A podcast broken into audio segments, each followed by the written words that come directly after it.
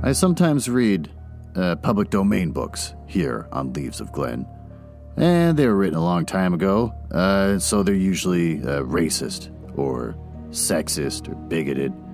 Uh, but in there somewhere and all that is a, a story, and that's why those stories are famous. Other times, I read uh, works from independent authors, and they're delightfully not racist, but they might have adult language or adult situations. So that's your warning, uh, but I'm sure you uh, are grown up enough to handle it. Don't write to me complaining.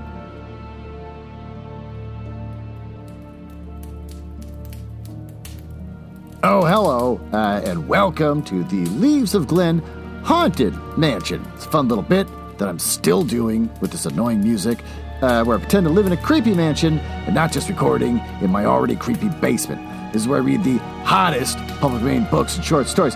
This week, uh, we're going to read John Charrington's Wedding by E. Nesbit. Uh, Want to learn a little bit about the author? Sure you do. Edith Nesbit, married name Edith Bland, uh, was born the 15th of August, 1858, and she died the 4th of May, 1924. Oh, she was an English writer and poet who published her uh, books for children as E. Nesbit, which is kind of fun. She wrote or collaborated on more than 60 such books, and she was also a political activist and co founder of the Fabian Society, a socialist organization later affiliated with the uh, Labour Party of England. I read one of Nesbit's works uh, back on October 28th, 2020, called A Man Sized in Marble, which I don't particularly remember uh, very well, so it must have not been all that great. Want to hear some fun facts from hell?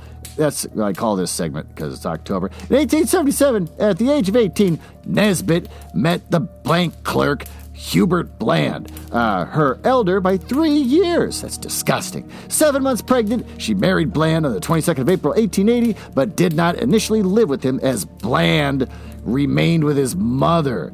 Their marriage was tumultuous. Early on, Nesbit found that another woman believed that she was Herbert's fiancée and uh, had also borne him a child, which is part of the reason why he's living with his mother, trying to escape all these women he's impregnating. A more serious blow came in 1886 when she discovered that her friend, Alice Hoatson, a horrible name, was pregnant by him.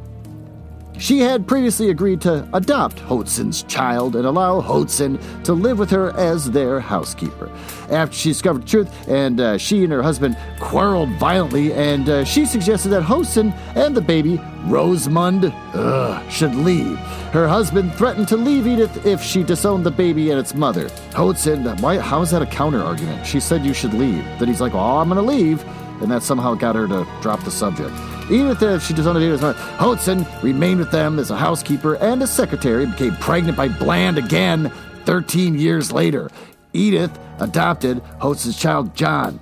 Edith is being way too nice to Hoatson.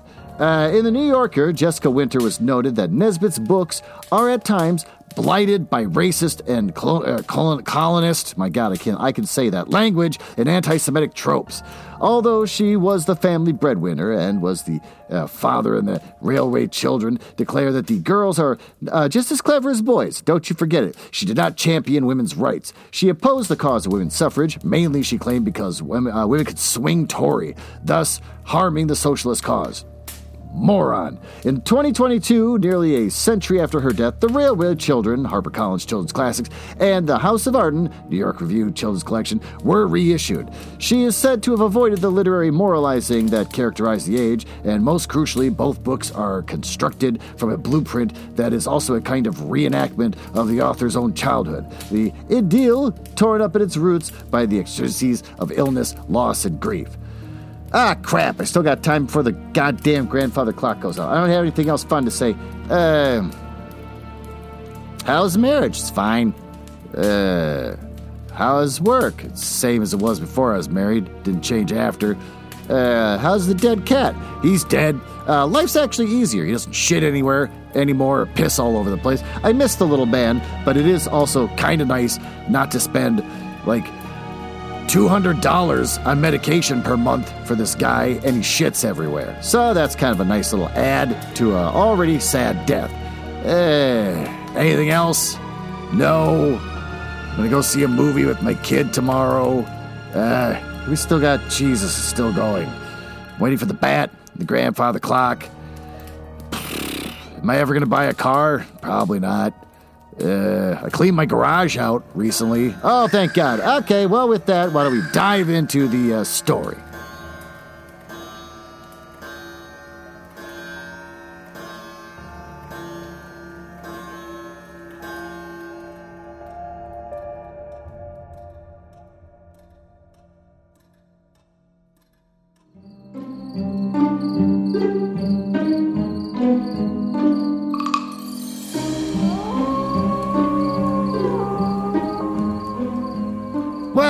Are in the Library of the Damned. I hope you get all settled. Uh, I can't believe that I forgot the one cool thing I did do this weekend, which was drink way too much and go see a satanic doo wop band. Got together with my uh, friend Tattoo Mark, and uh, we had a sort of a double date thing, and we went to, to the Fine Line in Minneapolis and watched a satanic doo-wop band.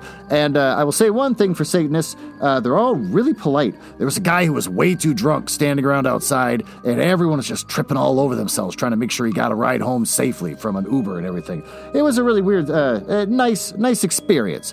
Uh, well, hail, hail Satan. Okay, so John Charrington's Wedding by E. Nesbit.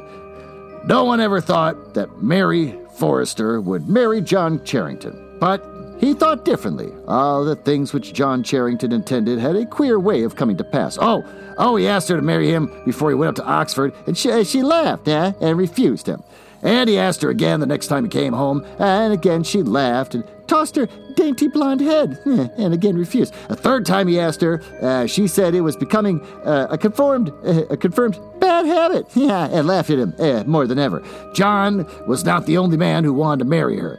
Oh, she was the belle of our village coterie whatever. And we, I'm not reading this on the Kindle, so I'm not looking this shit up. And uh, we were all in love with her, more or less. It was sort of a fashion, like a heliotrope tries to inverse capes. Whatever. Therefore, uh, we were as much annoyed as surprised when John Charrington walked into our little social club, and uh, it held in a loft over the Saddlers. and I remember inviting us all to the wedding. Your wedding? You don't mean it.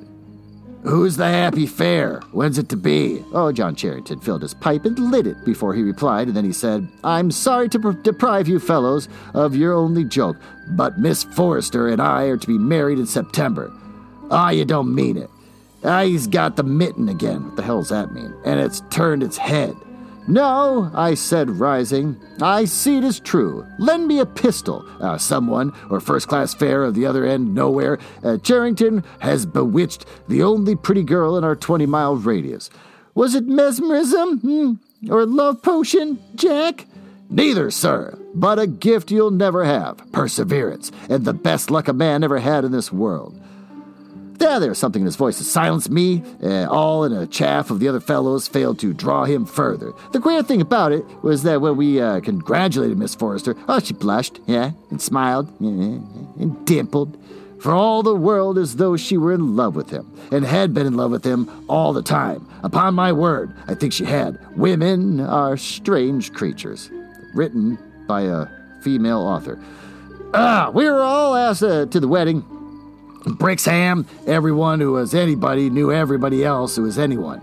My sisters were, I truly believe, more interested in the trousseau eh, than the bride herself, and I was to be the best man. The coming marriage was much canvassed eh, at afternoon tea tables in our little club over at Sadler's, and the question was already asked Does she care for him? I used to ask that question myself in the early days of our engagement, but after a certain evening in August, I never asked it again. I was coming home from the club through the churchyard. Our church is on a time grown hill, uh, and the turf about it is so thick and soft that one's footsteps are noiseless. Oh, I made no sound as I vaulted the low ledged wall and threaded my way between the tombstones. It was at the same instant that I heard John Charrington's voice and saw her. Oh, May was sitting on a low flat gravestone. Oh, her face turned toward the full splendor of the western sun. Oh, its expression ended at once and forever any question of love for him. It was transfigured to a beauty I should have believed possible, even to that beautiful little face. John lay at her feet. Then it was his voice that broke the stillness of the golden August evening. My dear, my dear, I believe I should come back from the dead if you wanted me. I coughed at once to indicate my presence, and passed on into the shadow fully enlightened. The wedding was to be early in September, two days before I had run into town on business. Yeah, but the train was late, of course, and for we are on the southeastern, and I stood grumbling with my watch in my hand. Whom should I see but John Charrington and May Forster? Oh, they were walking up and down the unfrequented end of the platform, arm in arm, looking into each other's eyes, careless of sympathetic interest of the porters. Of course, I knew better than to hesitate a moment before burying myself in the booking office, and it was not till the train drew up the platform that I obtrusively passed the pair with my Gladstone and took the corner of the first class smoking carriage. I did this with good an air of not seeing them as I could assume. I pride myself on my discretion, but if John were traveling alone, I wanted his company. I had it. Hello, old man, came his cheery voice as he swung his bag into the carriage. Here's luck. I was expecting a dull journey. And where where are you off to? I asked, discretion still bidding me turn my eyes away, though I saw without looking that hers were red rimmed. What? She's like a meth addict? To uh, old Bainbridge's, he answered, shutting the door and leaning out for the last word of his sweetheart. Oh, oh, I wish you wouldn't go, John, she was saying in a low, earnest voice. I feel certain something will happen. Do you think I should let anything happen to me? And the day after tomorrow, our wedding day? Don't go, she answered, uh, with a pleading intensity, which uh, would have sent my Gladstone on the plat. What's a Gladstone? Just a bag? I guess it's just a bag. On the platform and me after. But she wasn't speaking to me. John Charrington was uh, made differently. He rarely changed his opinions, never his resolutions. He only stroked the little ungloved hands yeah, that lay on the carriage door. I must, May. The old boy's been awfully good to me, and now he's dying. I must go and see him. But I shall come home in time for dash, dash, dash. The rest of the party was lost in a temper at the rattling lurch of the, study, uh, the starting train. Uh, you sure to come? She spoke as the train moved. Nothing shall keep me, he answered as we steamed out. And after this, in his last seat of the little figure on the platform, he leaned back in his corner and kept silence for a minute. When he spoke, it was to explain to me that his godfather, whose heir he was, uh, dying at the Peasmarsh Place, some 50 miles away, had sent for John, and John was felt bound to go. Oh, I shall surely be back tomorrow, he said, or if not, the day after, in heaps of time. Heaps! Thank heaven, one hasn't got up in the middle of the night to get married nowadays. And suppose Mr. Bainbridge dies? Alive or dead, I mean to be married on Thursday, John answered, lighting a cigar and unfolding the Times. At Peasmarsh Station, uh, we said goodbye and got out, and I saw him ride off. I went to London, where I stayed the night. When I got home the next afternoon, a very wet one, by the way, my sister greeted me with, Where's Mr. Charrington? Goodness knows, I answered testily. Every man since Cain has resented that kind of question. I thought you might have heard from him, she went on, as you're to give him away tomorrow. Isn't he back? I asked, for I had confidently expected to find him at home. No, Geoffrey. My sister Fanny always had a way of jumping to conclusions, especially such conclusions that were least favorable to her fellow creatures. He has not returned, and, uh, uh, what is more, you may depend on it that he won't. You mark my words, there'll be no wedding tomorrow. Well, with that, why don't uh, why don't we listen to a, a weird commercial from the 70s, and then I will take you upstairs, with my wife's permission, to read to you sexy literature on my blood filled waterbed.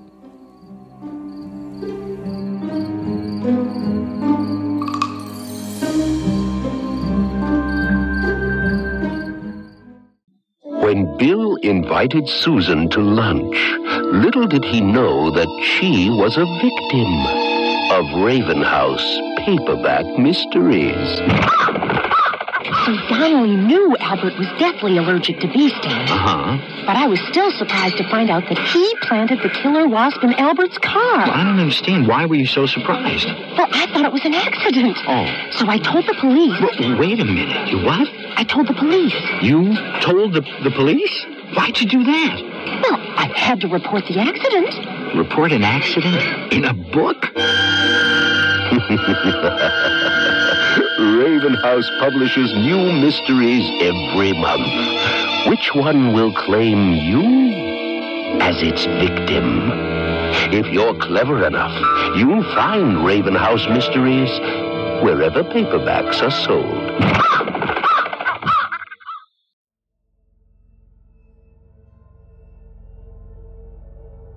Well, it's a fun little commercial, wasn't it? To think that people listened to that shit back then and actually thought it was real entertainment. Uh, why are you dressed like Jerry Seinfeld? Did you just, did you honestly just make an airplane food joke? What the hell's going on? You're creeping me out. Oh, you're pointing at a book on my blood filled water. The Stand Up Groomsman by Jackie Lau. Uh, it's contemporary romance. Ugh, that makes sense.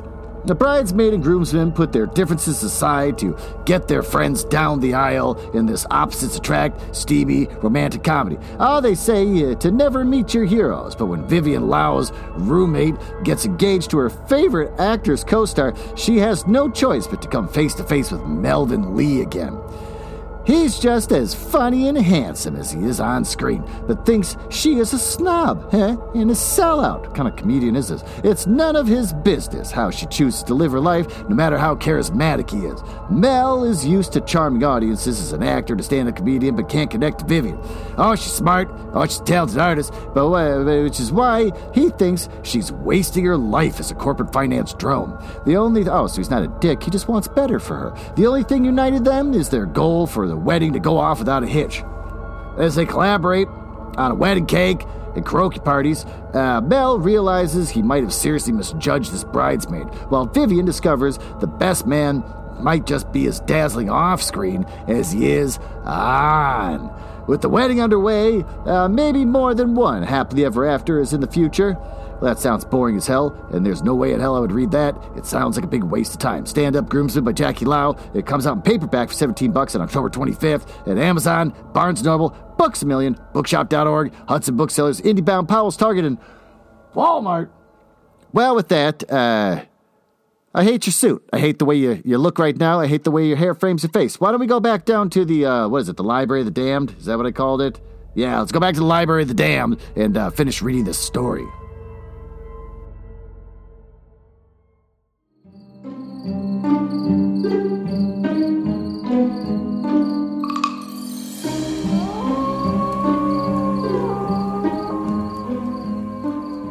Well, it gets you all settled. Oh, you're still wearing the Jerry Seinfeld outfit. I hate it. I hate the way he looked in the 90s, and I hate the way you're dressed. And also, the little bones in this song uh, piss me off. I'm going to be kind of happy when October's done, because the music I picked out for this is just hell on earth for me. My sister Fanny has a power of annoying me which no other human being possesses. You mark my words, I retorted with asperity. You better give up making such a thundering idiot yourself. Jesus, there'll be more there'll be more wedding tomorrow than you'll ever uh, than you'll ever take the first part in. Prophecy, which by the way came true well, thanks for giving that away. But though I could snarl confidently to my sister, I did not feel so comfortable when, late at night, I, standing on the doorstep of John's house, heard that he had not returned. Oh, I went home gloomily through the rain. Next morning brought a brilliant blue sky, gold sun, and all the softness of air and beauty of cloud burp as go to make up the perfect day. I woke with a vague feeling of having gone to bed anxious and rather uh, feeling rather averse to facing that anxiety in the full light of wakefulness. With my shaving water come a note from John which relieved my mind and, and sent me up to the Foresters with a light heart. May was in the garden, and I saw her blue gown through the hollyhocks as the lodge gate swung to behind me. So I did not go up to the house, but turned aside down the turfed path He's written to you too, she said without preliminary greeting when I reached her side. Yes, I'm to meet him at the station at three and come straight to the church. Ah, her face looked pale, but there was a brightness in her eyes and a tender quiver about the mouth that spoke of renewed happiness. Mr. Bainbridge begged him uh, to stay another night so that he had not the heart to refuse, she went on. He is so kind, eh, but I wish he hadn't stayed. I was at the station at half past two, and I felt rather annoyed with John. It seemed a sort of uh, slight to the beautiful girl who loved him, but he should uh, come as if he were out of breath and with the dust of travel upon him. To take her hand, eh?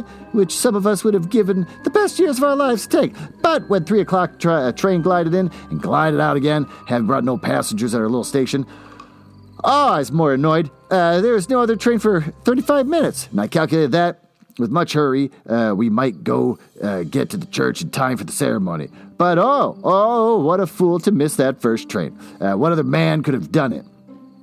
At 35 minutes seemed a year, and I wandered around the station reading the advertisements and the timetables and the company bylaws and getting more and more angry with John Charrington. This confidence in his own power of getting everything he wanted the minute he wanted it was leading him too far. I hate waiting. Everyone does. But I believe I hate it more than anyone else. The 335 was late, of course, and I ground my pipe between my teeth and stamped like a little baby, stamped with impatience as I watched the signals. Click! The signal went down. Five minutes later, I flung myself into the carriage that I had uh, that I had bought for John. Drive to the church, I said as someone shut the door. Mr. Charrington hasn't come by train. Anxiety now replaced anger, and what had become of the man? Could he have taken uh, suddenly so ill? I had uh, never known him to have a day's illness in his life, and even so, he might have telegraphed. Some awful accident must have happened to him, and the thought that he had played her false never, no, not for a moment, entered my head. Yes, something terrible had happened to him, but um, uh, on me lay the task of telling his bride. Oh, I almost wish the carriage would upset and break my head so that someone else might tell her, not I, who, but with nothing to do with this story. I was five minutes to four as we drew up the churchyard gate, and a double row of eager onlookers lined the path from Lynch Gate to the porch, and I sprang from the carriage and, and passed up between them. Our gardener had a good front place near the door. I stopped. Are they waiting still, Biles? I asked, simply uh, to gain time, for of course I knew that they were waiting uh, the crowd's attentive attitude. Waiting, sir? No, sir. Why, it must be over by now. Over? Then Mr. Charrington's come? Uh, to the minute, sir. Must have missed you somehow, and I say, sir, lowering his voice, I never see Mr. John in the least bit so afore, but my opinion is that he's been drinking pretty free. Oh, oh, his clothes are all dusty, and his face like a sheet. And I tell you, I tell you, I didn't like the looks of him at all. Oh, and the folks inside are saying all sorts of things. You'll see, something's gone wrong with Mr. John, uh, and he's he's tried liquor. He looks like a ghost, eh? And, and in he went with his eyes straight before him, with uh, never a look or a word for none of us. Him, that's always such a gentleman. I'd never heard Biles take such a long speech. Yeah, because you never talk to your gardener very often. You don't treat him like a person. And the crowd in the churchyard were talking in whispers, getting ready, uh, rice and slippers to throw at the bride and the bridegroom. All the ringers are ready with their hands on the ropes to ring out the merry peal as the bride and the bridegroom came out. Uh, a murmur from the church announced them. Out they came. Oh, Biles was right. John Charrington did not look himself. Oh, there's dust in his coat, huh? His hair was uh, eh, disarranged. He seemed to be having uh, been in some sort of row, for there was a black mark above his eyebrow, and he is a deathly pale. But his pallor was not greater than that of the bride, who might have been carved in ivory, dress, veil, orange blossoms, eh, face, and all. They passed out ringers, uh, stooped. There were six of them. And then, on the ears, expecting the gay wedding peal, came the slow trolling of the passing bell. A thrill of horror at so foolish a jest from the ringers passed through us all. But the ringers themselves dropped the ropes and fled like rabbits out into the sunlight. The bride shuddered, and great shadows came out about her mouth. But the bridegroom led her down the path where the people stood with handfuls of rice. But the handfuls were never thrown, and the wedding bells never rang. In vain, the ringers were urged to remedy their mistake. They protested with many whispered expletives that they would see themselves further first. In a hush like the hush in the chamber of death, the bridal pair passed into the carriage, and its door slammed behind them. When the tongues were loosened, a babble of anger, eh, wonder, hmm, conjecture, eh, for guests and spectators. Eh, eh, if I'd seen his condition, sir, said the old forester as we drove off, I would have stretched him on the floor of the church. Sir, by heaven I would, before I'd let him marry my daughter. Then he put his head out the window. Drive like hell, he cried to the coachman, and don't spare the horses. Oh, he was obeyed, and we passed the bride's carriage. I forbore to look at it, and old Forrester turned his head away and swore. Oh, we reached home before it. We stood in the hall doorway in the blazing afternoon sun. In about half a minute, we heard wheels crunching the gravel, and when the carriage stopped in front of the steps, old Forrester and I ran down. Great heaven! Eh, the carriage is empty, and yet I had the door open in a minute, and this is what I saw. No sign of John Charrington and of May, his wife, only a huddled heap of white satin laying half on the floor of the carriage and half on the seat. I drove straight here, sir, said the coachman, as the bride's father lifted her out, and I swear no one got out of the carriage. We carried her into the house in the bridal dress and drew back her veil. I saw her face. Shall I ever forget it? Yeah, white, comma, white and drawn with agony and horror, comma, bearing such a look of terror as I have never seen since except in dreams. Her hair, her radiant blonde hair, I tell you, was white like snow. As we stood, her father and I, half mad with the horror and the mystery of it, a boy came up the avenue, a telegraph boy. They brought the orange envelope to me, and I tore it open. Mr. Charrington was thrown from the dog cart on his way to the station at half past one. Killed on the spot! Exclamation point. That's a weird way of saying that. Killed on the spot. That's kind of like a fun way of saying that. And he was married to May Forrester in our parish church at half past three, in presence of half the parish.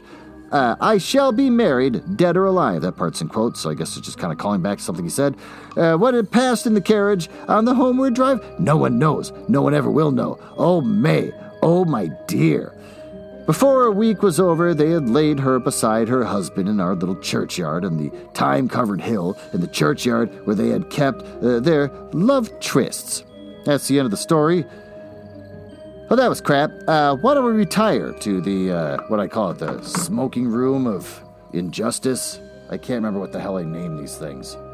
Hold on. Uh, the haunted smoking room. We're going to the haunted smoking room and talk about the story.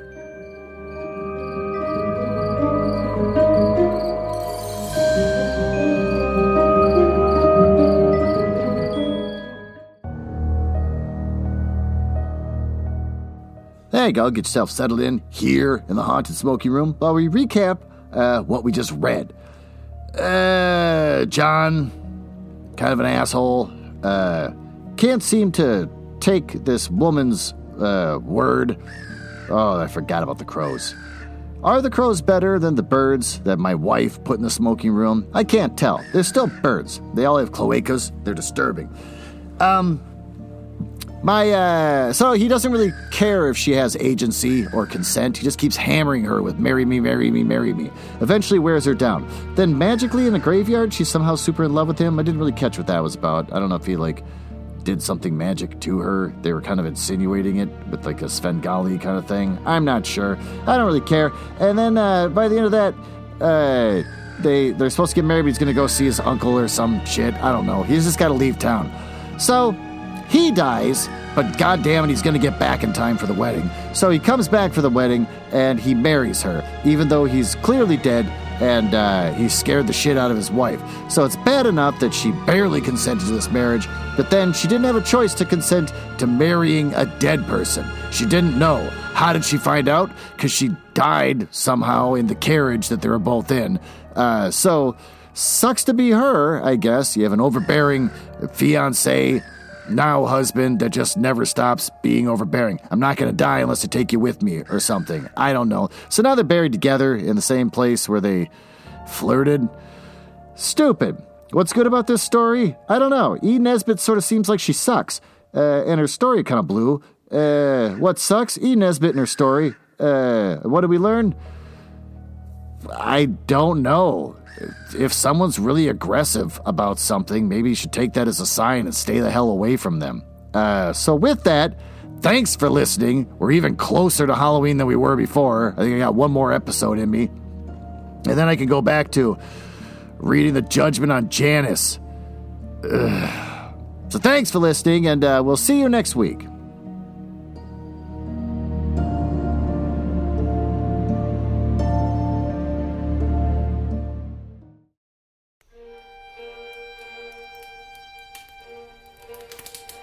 Ah, uh, well, it appears you found me in the part of the podcast I hate the most, where I tell you all about the places on the internet where you can find me. You can tell I hate this because of the sound effects making it sound like a stormy night uh, in the drawing room of the damned. Now, there's there's that. Uh, uh, I, are you cool? I like cool people. It's the reason why I got involved in this business to begin with, just to meet cool people not losers. So if you're cool, uh, feel free to go over to my website, uh, nuzzlehouse.com. You can see a backlog of everything I've ever read, including stuff like gestating the curious mind with my lady friend, and also a, a little side project I'm going to be doing with my daughter. Oh, I'm on Instagram, but no one uses that anymore because they all use TikTok. Am I ever going to get on TikTok? No. But if you want to look at my dead Instagram, it's uh, at Housenuzzle. I also have Twitter, which I use the most, which is also conveniently at Housenuzzle. Uh, and since uh, since I think you might be cool, you can always just email me directly. Glenn.nuzzles at gmail.com. But don't uh, don't email if you're a, a nerdlinger or a dork. Now, back to business. Can't believe I drank all of them already. There's gotta be one left.